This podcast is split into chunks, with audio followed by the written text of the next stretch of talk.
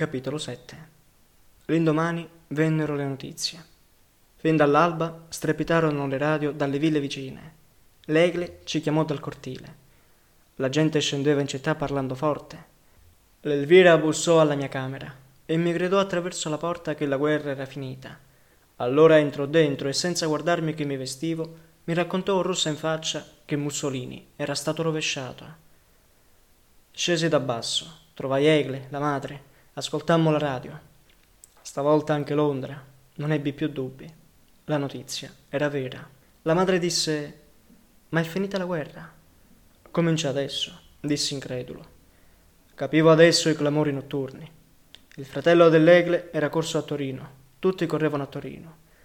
Dalle ville sbucavano facce e discorsi.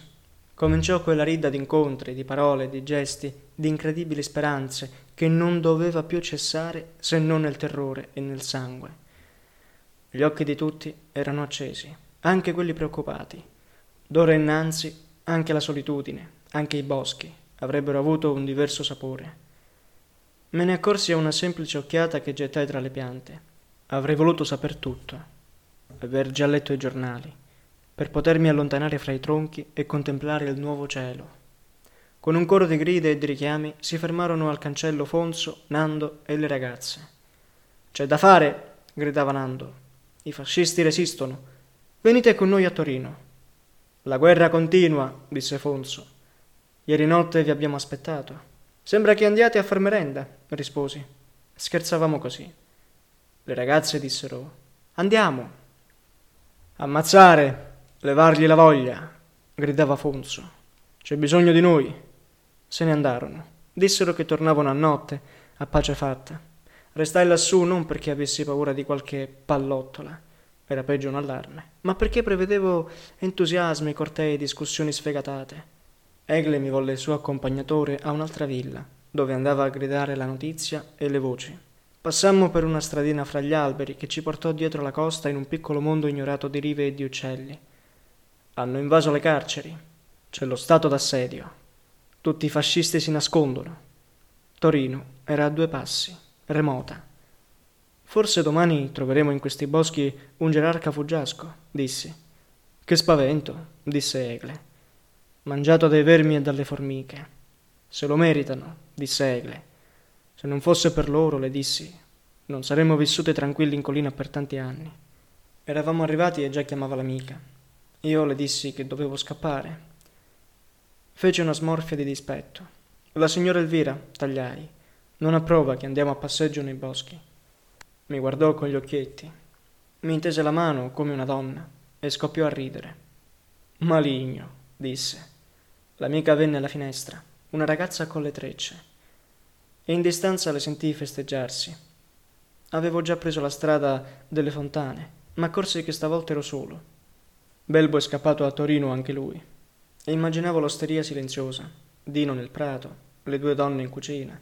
Adesso che la guerra finisce, forse Kate mi dirà la verità. Pensai salendo. Non fu necessario arrivare lassù. Kate scendeva sotto il sole, vestita a colori, saltellando. Come sei giovane, le dissi. Sono contenta. E si attaccò al mio braccio senza fermarsi, come ballasse. Sono così contenta. Non vieni a Torino? Si fermò e disse brusca: Tu sei capace di non saper niente. Magari stanotte dormivi, nessuno ti ha visto. So tutto, le dissi. Sono contento come te, ma lo sai che la guerra continua. Cominciano ora i pasticci. E con questo, mi disse, almeno adesso si respira. Qualcosa faremo. Scendemmo insieme discutendo. Non lasciò che parlassi di Dino. Disse che adesso bisognava essere d'accordo, strillare, fare scioperi, imporsi, Disse che almeno per quei giorni non ci sarebbero più state incursioni, bisognava approfittarne, strappare al governo la pace. Sapeva quel che voleva quel governo. Sono sempre gli stessi, diceva. Ma questa volta hanno paura, hanno bisogno di salvarsi. Basta dargli la spinta. E i tedeschi, le dissi. E quegli altri. L'hai detto tu che dobbiamo svegliarci e far piazza pulita. Cade. C'hai proprio la passione, dissi a un tratto. Sei diventata rivoluzionaria. Mi disse stupido e arrivammo al tram. Non riuscivo a parlare di Dino. Faceva strano parlare tanto di politica, ma sul tram tutti abbassavano la voce. Le colonne dei portici e i muri erano coperti di proclami, la gente sostava, nelle strade incruente e festose si camminava stupefatti. C'era un formicolio e un daffare come dopo una grossa incursione. Kate correva all'ospedale e ci lasciammo. Mi disse che forse né lei né i ragazzi rientravano quella sera. E Dino sta solo. Dino è davanti, con Fonso e con gli altri. Stiamo con loro questa sera. Rimasi male. Mentre scherzavano al cancello, Dino nemmeno mi aveva parlato. Non s'era mostrato. Kate mi disse: Dove mangi? Rimasto solo, girai per Torino. Davvero sembrava l'indomani degli incendi. Era avvenuto qualcosa di enorme, un terremoto, cui soltanto i vecchi crolli e le macerie disseminati per le vie e riparati alla meglio facevano adatto teatro. Non si poteva né pensare né dir nulla che non fosse ridicolmente inadeguato. Passò una banda di ragazzi trascinando uno stemma di latta legato a un fune. Urlavano al sole, e lo stemma sferagliava come una pentola. Pensai che Dino era un ragazzo come quelli, ancora ieri immaginava di fare la guerra. Davanti alla casa del fascio stazionava un cordone di soldati dello stato d'assedio. Portavano elmetto e fucile. Sorvegliavano la strada cosparsa di carte strinate, le finestre rotte, il portone vuoto. I passanti giravano a largo, ma i soldati si annoiavano e ridevano tra loro. Su un angolo mi imbattono il fratello dell'Egle. S'era messo in divisa, coi nastrini e il cinturone e squadrava la strada indignato. Oh Giorgi, gli dissi. Finita la licenza. Quel che succede non doveva succedere, disse. Questa è la fine. Cosa si dice nell'esercito? Niente si dice. Si aspetta. Nessuno ha il coraggio di venirci ad attaccare. Sono un branco di vigliacchi. Chi? Vi deve attaccare? Giorgi mi guardò, sorpreso e offeso. Tutti scappano, tutti hanno paura, disse, e hanno aspettato per vent'anni a vendicarsi. Mi sono messo in divisa, la divisa della guerra fascista, e nessuno ha il coraggio di venire a strapparmela. Siamo in pochi, non lo sanno questi vigliacchi che siamo in pochi. Allora gli dissi che il suo capo era il re e che il colpo veniva dal re. Lui doveva obbedire. Sorrise, con quell'aria di disgusto. Anche voi, non capite che siamo soltanto al principio che dovremmo difenderci. Se ne andò, con la bocca serrata. Gli tenni dietro con gli occhi. Si perdé nella folla. Erano in molti come lui? Mi chiesi se tutti i Giorgi, tutti i bei ragazzi che avevano fatto la guerra, ci squadravano in quel giorno così. Sarà perduta ma non è finita, brontolavo tra me. Ne devono ancora morire. E guardavo le facce, le case. Prima che l'estate finisca, quanti di noi saranno a terra? quanto sangue schizzato sui muri. Guardavo le facce, le occhiaie, chi andava e veniva, il tranquillo disordine. Toccherà a quel biondino? Toccherà a quel tranviere? A quella donna? Al giornalaio? A quel cane? Finì che andai verso la Dora, dove era la ditta di Fonso. Girai nei viali dopo il ponte. Avevo a destra la collina chiara e immensa. È un quartiere di grosse case popolari e di prati, di muriccioli, di casette residue di quando qui arrivava la campagna e il cielo era più caldo e più aperto. La gente, donnette, ragazzi formicolavano tra i marciapiedi, l'erba e le botteghe. Grandi scritte sui muri di incauto entusiasmo erano fiorite nella notte. Dalla ditta di Fonso, un cancello e un capannone in fondo a un prato, veniva il cigolio e il cupo tonfo delle macchine. Dunque lavorano, mi dissi. Non è cambiato proprio niente.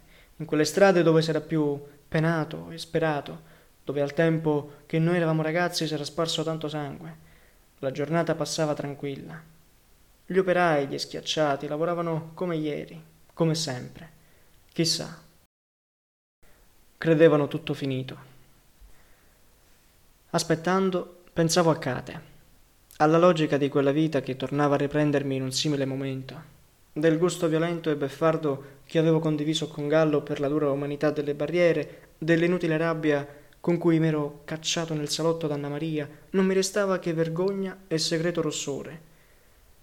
Così futile era stata tutta quanta l'avventura che ero ridotto a dirmi bravo, l'hai scampata. Ma l'avevo davvero scampata. C'era la fine della guerra, c'era Dino. Per minaccioso che fosse l'imminente avvenire, il mondo vecchio traballava e la mia vita era tutta impostata in, su quel mondo sul terrore, il rancore e il disgusto che quel mondo incuteva. Adesso avevo quarant'anni e c'era Kate, c'era Dino. Non contava di chi fosse davvero figlio. Contava al fatto che ci fossimo trovati in quell'estate dopo le assurde villanie di una volta e Kate sapesse per chi e perché vivere, Kate avesse uno scopo, volontà di indignarsi, un'esistenza tutta piena e tutta sua. Non ero futile e villano anche stavolta, che le giravo intorno tra smarrito e umiliato. Nel cortile della fabbrica cominciò un movimento. Altra gente aspettava come me, si formavano gruppi, qualcuno usciva, uomini validi, ragazze, giovanotti con la giacca sulla spalla. Cominciavano a chiamarsi e parlare forte. Riconobbi i miei uomini. Qui il sospetto sornione che regnava in città in mezzo al disordine e alla festa era sommerso in ben altra franchezza, in un clamore ingenuo e ardito. Anche i solitari, che gettavano occhiate e poi se ne andavano fischiando, avevano nel passo una loro baldanza. Più di tutti vociavano le ragazze, si chiedevano e davano notizie, gridavano con gusto cose ancora ieri proibite. Sotto il sole scottava. Vidi Fonso fermo in un crocchio non mi mossi. Era proprio un ragazzo. Aveva accanto un uomo in tuta, gigantesco, e uno mingerlino. Ridevano. Speravo che Kate o qualcuno degli altri fosse venuto al cancello, ma non vidi nessuno. Il professore, gridò Fonso. Entrai con loro. Discutevano sopra il giornale. Il cavaliere Mussolini, disse scattante il bassotto, mordendo la sigaretta. Il cavaliere. L'hai capita? Adesso se ne ricordano. Hanno paura dei tedeschi, disse Fonso. Ma che? Siamo merli noi altri, ghignò l'altro. Sai com'è? L'hanno capita tra loro gerarchi che la storia puzzava, e allora corrono dal re e gli fanno Senti, ci devi mettere a riposo, levarci dalla merda. Tu intanto continua la guerra. Gli italiani si sfogano, si fiaccano il collo e noi domani torniamo a darti mano. Ci sei? Lascialo dire brontolò il gigante in tuta. Se non fa l'asino quest'oggi, quando vuoi che lo faccia? Ieri sera l'hai presa la sbornia? Quattro ne ha prese, disse Fonso divertito. Allora basta, andiamo a casa. Vedrai che ritornano, gridò il mingerlino. Restai solo con Fonso e il gigante, camminavamo in mezzo ai cenni e alle voci. Però Aurelio ha ragione, disse Fonso. Hanno riempito di soldati le caserme. Il gigante incuriosito girò la faccia. I soldati sono popolo, disse. Sono popolo armato. Non si sa contro che spareranno. Hanno paura dei tedeschi, interruppi. Spareranno sui tedeschi. Una cosa alla volta, disse l'altro adagio. Verrà la volta anche per loro. Non adesso. Ma che, disse Fonso, che sparino subito. È questa la guerra. Il gigante scuoteva il capo. Voi non sapete che cos'è politica, disse. Lascia fare ai più vecchi. Vi abbiamo lasciato una volta, disse Fonso. Arrivammo davanti alla casa, che le radio cominciavano a gracchiare. Ci soffermammo, si fermarono tutti. Il bollettino, silenzio. Seguì la notizia dello stato d'assedio, del buon ordine in tutta Italia, dei cortei di esultanza, della nostra decisione di combattere e farci onore fino all'ultimo sangue. Lascia fare a chissà, ripeteva il gigante a capo chino. È tutta merda, disse Fonso. Evviva Aurelio! Dietro la casa la collina si stendeva nel cielo, seminata di case e di boschi, mi chiedevo chi la vedesse in quel momento, della gente che attendeva, rientrava, parlava. In quei paraggi, strano a dirsi, non c'erano case diroccate. Chiesi a Afonso se stasera tornava lassù. Eh, c'è da fare a Torino, mi disse. C'è da tenere gli occhi aperti. Il gigante approvò col capo. E le donne dove sono? dissi. Kate è rimasta all'ospedale? Rimanete con noi stasera, disse Fonso. Andiamo tutti alla riunione. Che riunione? Fonso ghignò, come un ragazzo. Riunione in piazza o clandestina? Secondo, con questo governo non si capisce più niente. Almeno prima la galera era sicura. Mi fece dire dove potevo ritrovarli. Strinsi la manona dell'altro. Me ne andai sotto il sole. Mangiai in un caffè del centro dove si discorreva come niente fosse successo. Una cosa era certa. L'avevano detto anche le radio nemiche. Per qualche giorno Niente bombe dal cielo. Passai dalla scuola, ma non c'era nessuno. Allora andai solo, per strade e caffè. Sfogliai dei libri da un libraio, mi soffermai davanti a vecchie case che contenevano ricordi mai più rinvangati. Tutto pareva rinnovato, fresco, bello, come il cielo dopo un temporale. Sapevo bene che non sarebbe durata. E passo passo mi diressi all'ospedale, dove lavorava Kate.